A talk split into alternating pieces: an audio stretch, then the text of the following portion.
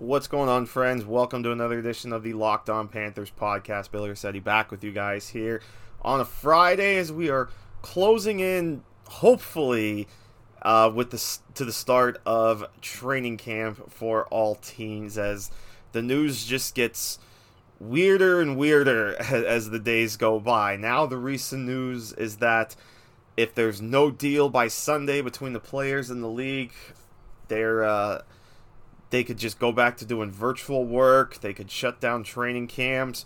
Who knows at this point what's going to happen? This has just been a strange, strange year. But I tell you what, uh, just in kind of a general sense, it is nice to have some sports back. Yesterday, of course, was opening day in baseball. Uh, the NBA got back to scrimmages before their official restart next week, so at least we're getting something.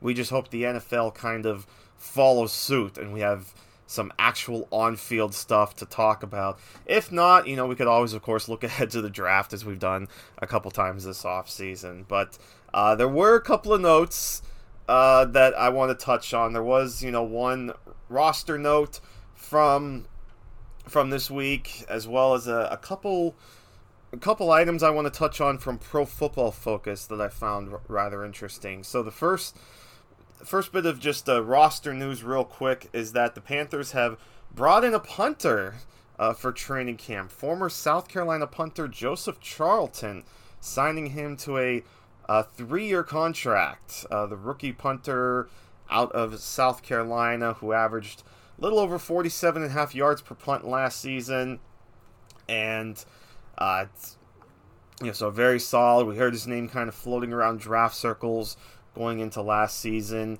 Uh, so interesting they brought him in, especially on a three-year deal. Obviously, this gives you some competition for Michael Palardy, uh, and as even our friends over at Panthers Wire notes, uh, Palardy is only 28 years old and still has two years left on his contract.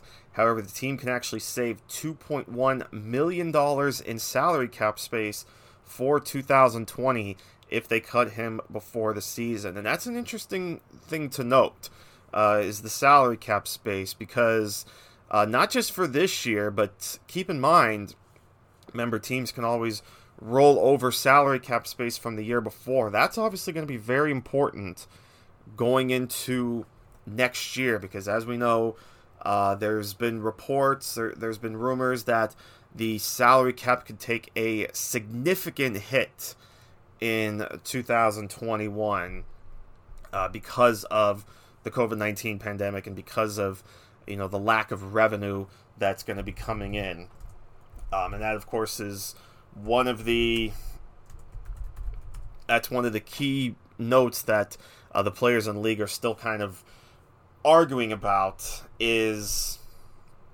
how are they going to spread out the loss of the salary cap? And actually i'm checking out right now the salary cap calculator, thanks to our friends at overthecap.com. Um, and this is still kind of just using their projected normal numbers. So, 2021 right now, the Panthers, according to Over the Cap, have uh, 175, almost 176 million dollars in salary cap space uh, used up right now. Uh, their projected salary cap in a normal year would have been about $215 million. As we know, like I said, that could be uh, that that could be down a lot depending on how they agree to spread out the the salary cap hits because of the financial revenue loss. Uh, the the league wants to just take the hits basically right up front this year and next year. The players' union wants to spread out that cap hit basically throughout the the entirety of the new CBA through the year 2030. Now, of course, you know the salary cap will go up in a couple of years once things start getting back to normal and you know you start getting that revenue back in. But kind of just taking a look real quick. I guess this is a nice kind of turn. We'll talk about the 2021 salary cap now and just some of the the top hits right now for these teams. So the highest cap number uh, is no surprise Teddy Bridgewater for 2021 at 23 million dollars, and of course he's not going anywhere because the Panthers would eat 20 million in dead money if they were to cut him. Of course, we've talked about his contract. He can be a he can be a potential out after two years with the Panthers, but he certainly isn't going anywhere uh, after this season because again, they'd only gain three million in cap space, and they would eat twenty million in dead money. Kawann Shorts the int- could be an interesting name to keep in mind though. Um, Kawann Short for 2021 has a base salary of $12.5 million. Uh, he's got a salary cap bonus from the restructured contract and a you know roster bonus one and a half million.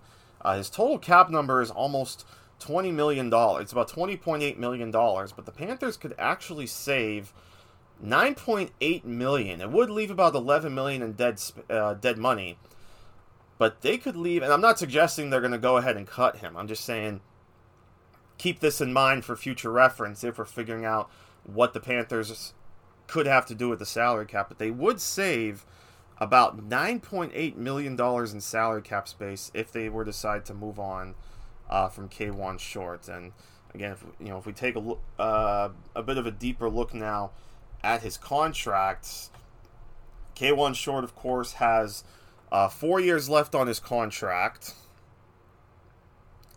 and you know he's due base salaries of twelve and a half million this year and next year. Um, and again, he's got the salary cap bonus. He's also got a one and a half million dollar per game uh, roster bonus, and um, and there's a note here for 2022 where actually the contract voids in uh, on February 10th. So uh, for cap purposes, it was spread out over four seasons, but really he only has two years left on his contract. Uh, the full, I'll just read the full contract notes over the cap has, so you guys have an idea. Kawann Short signed a and a half million dollar contract with the Panthers on April seventeenth, two thousand seventeen. Short's contract contains 45 million in guarantees, 35 million of which are guaranteed at signing. The fully guaranteed portion of the contract includes a 20 million dollar signing bonus, 6 million dollar base salary in 17 and a partial guarantee in 18. So of course that means none of his remaining salary money is guaranteed. The only the only hits he would take, of course, would be the salary cap or the uh, the signing bonus prorations that would, ex- uh, of course, accelerate forward. Uh, there are annual five hundred thousand dollar workout bonuses in starting in 2018, and off-season roster bonuses in 2020, which is a million dollars, and 2021, which is a million and a half. Short was the Panthers' franchise player at the time of the contract. The contract freed up 3.387 million in cap room for 2017. Uh, so that's those are the early and again a lot of that number is all a lot of those guarantee or all the guarantees are already set. So in a sense that means the Panthers only would have short for one more year after this season because again the contract just voids in February of 2022. So again, cutting him before the 21 season would leave about 11 million in dead money, but it would save about 9.8 million. So that's something to keep in mind. Shaq Thompson, of course, we know he's not going anywhere. He just signed that big contract. He has a cap number of about 14.18 million. Christian McCaffrey obviously isn't going anywhere, but he's the next highest cap hit at a little over 12.5 million. Robbie Anderson has a 12 million dollar cap hit next season, uh, an 8 million dollar salary and the signing bonus credit of $4 million. So if the Panthers decided to move on from Anderson after this year, that would save $8 million in cap space. And then and then you get to the last player on the list who has an eight-figure salary cap hit and is probably the most likely to be a cap casualty whether or not or depending not even depending how much the cap hit, even in a regular year, he was likely going to be a cap casualty, but especially now if the Panthers really have to make some salary cap moves. And that's Matt Paradis.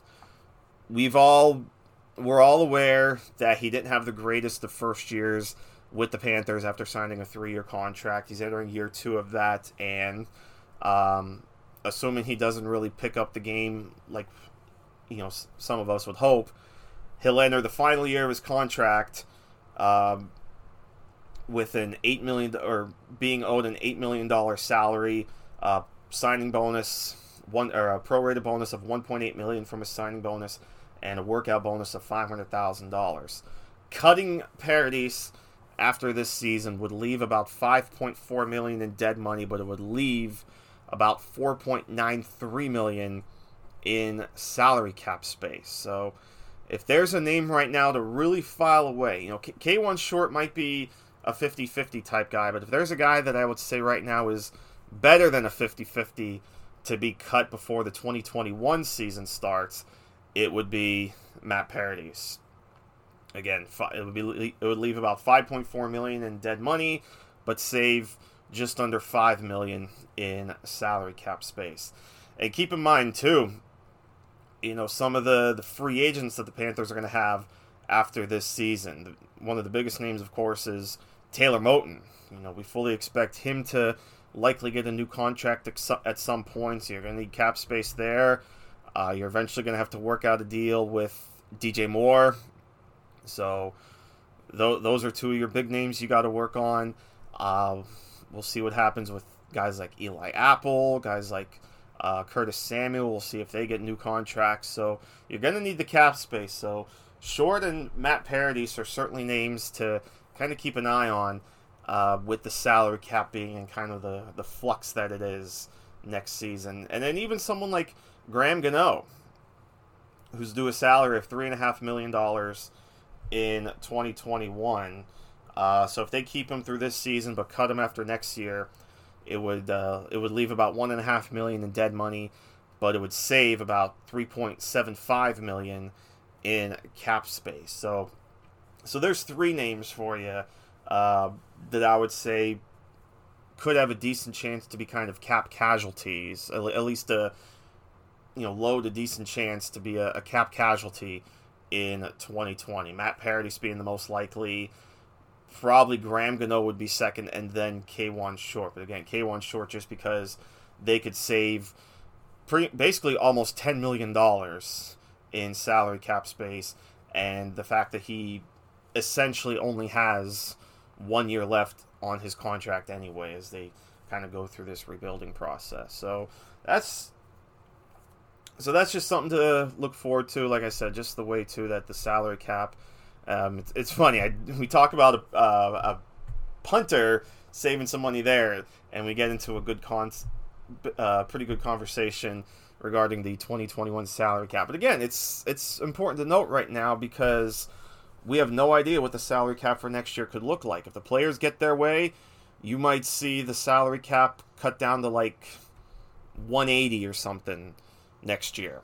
But if the league gets their way, the salary cap might only be like 130 for next year because they're projecting losses of like 60 to 70 million dollars just for this season and if they tack that all onto next year's salary cap that's obviously a huge hit you're talking going from a potential salary cap of uh, over 200 million because remember i mean this year alone the salary cap is 198 you take 70 million away from that you're at 128 that's a that's a huge gap. So it's going to be really interesting, especially this weekend, since apparently Sunday kind of seems to be the soft deadline, which makes sense because, of course, all teams are expected to report to camp on Tuesday. So this weekend will be very interesting between the players and the union to see if they can come up with something. So we'll keep an eye on that. The other two pieces of notes that I wanted to touch on here, too. Uh, Pro Football Focus, I guess, has been starting to rank each team by position groups. And needless to say, at least with two of the position groups on defense, uh, PFF is not very fond of the Carolina Panthers, and I think we, you know, kind of we certainly alluded to that earlier this week when we had Andrew Erickson on the the podcast to talk fantasy, and he himself said he has the Panthers defense, at least in terms of fantasy, ranked dead last. Uh, as far as PFF as a whole, you know, we'll start with their linebacker group, ranked number 26 by Pro Football Focus. Uh, certainly, certainly, of course, that that is because of the loss of Luke Kuechly. Here's actually uh, one of the quotes from PFF on their linebacker group. They said, uh, Shaq Thompson is a solid coverage player who takes on plenty of responsibility within Carolina's scheme. He plays under control and has missed only 42 tackles in his five year career, and he wins with quickness in the run game, where he's graded at 70 plus in all but one year of his career. Tahir Whitehead takes the first crack at replacing Kuechly after two years in Oakland, in which he graded in the 50s. Whitehead hasn't posted a coverage grade above 60 since 2015, though he has graded well in the run game in two of the last three years. So certainly not a lot of love for the uh, for the Panthers linebackers. But again, we've talked about some of the other names that could potentially step up. Guys like Jermaine Carter, Andre Smith, um, Jordan Kunaszyk showed uh, you know showed some flashes last season, both at on special teams and at linebacker. Um, but overall, again, PFF just not not too thrilled with the Panthers' options at the linebacker position.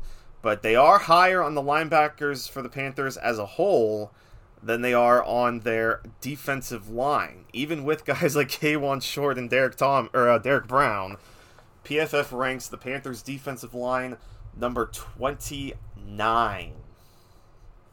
How about that? Their their quote on the Panthers D line. The new additions will be joining stalwart Kawann Short and last season's first round pick Brian Burns. Short missed almost all of last season, but was playing the best football of his career before that point, while Burns flashed pass rush skills as a rookie.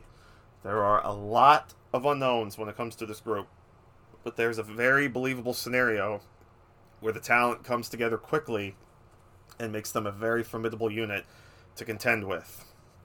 You know, so certainly uh, that low ranking likely has to do with the fact that obviously you've got a lot of rookies. I mean, of course, the Panthers went out and they drafted three defensive linemen in this draft class: Derrick Brown, Yetur Gross-Matos, and Bravvion Roy.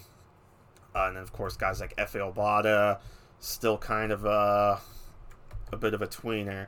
But I want to check to see if I could see. I'm just curious who the only three teams are that the Panthers were ranked ahead of in terms of defensive lines.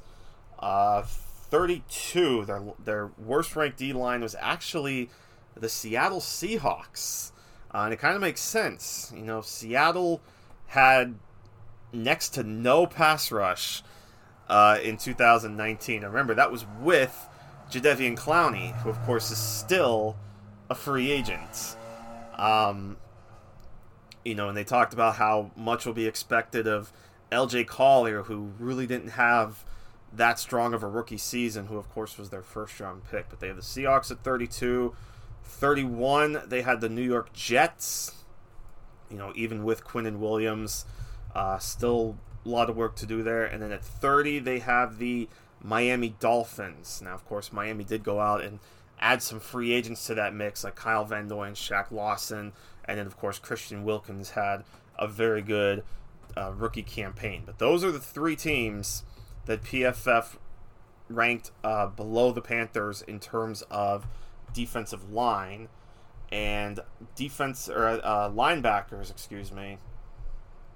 Uh, as we look back, just I just want to see who they have as the uh, as the only teams ranked above or ranked below the Panthers. Excuse me. So the only teams that the, uh, that PFF ranks below the, the Panthers in terms of linebacker group. They have the Eagles at 27, the Packers at 28, Dolphins at 29, Bengals at 30, Browns at 31, and the LA Rams at 32. Rams, of course, uh, the one, probably their best linebacker, Cory Littleton, no longer with the Rams. He, of course, is now in Vegas with the Raiders. Uh, they did you know, they did bring in Leonard Floyd, but uh, doesn't seem like they're too high. They do have uh, interesting guys like Micah Kiser and Travin Howard, but uh, and then of course Kenny Young, the kid they got from Baltimore. But uh, so again, those are the Rams, the Browns, the Bengals, Dolphins, Packers, and Eagles, the only teams that PFF believes have a worse linebacker unit than the Carolina Panthers. So there's a little bit of a, a fun nugget for you on how much PFF loves the Panthers defense heading into the 2020 season. So I think on that note, kind of touched on the notes I wanted to get to. So hopefully next week we have uh, a bit of a clear idea as far as what training camp could look like if the players are even going to actually be on the field. So again, this is going to be a, a very important weekend uh, for the NFL and the players. So we'll see what happens when we reconvene next week. Um, until then, thanks for making me a part of your day. Hope you guys have a great rest of your Friday and a great weekend. And we will see you Monday when we do it again here on the Locked On Panthers podcast. Until then, Billy Rossetti signing off. We will see you soon. Take care, my friends.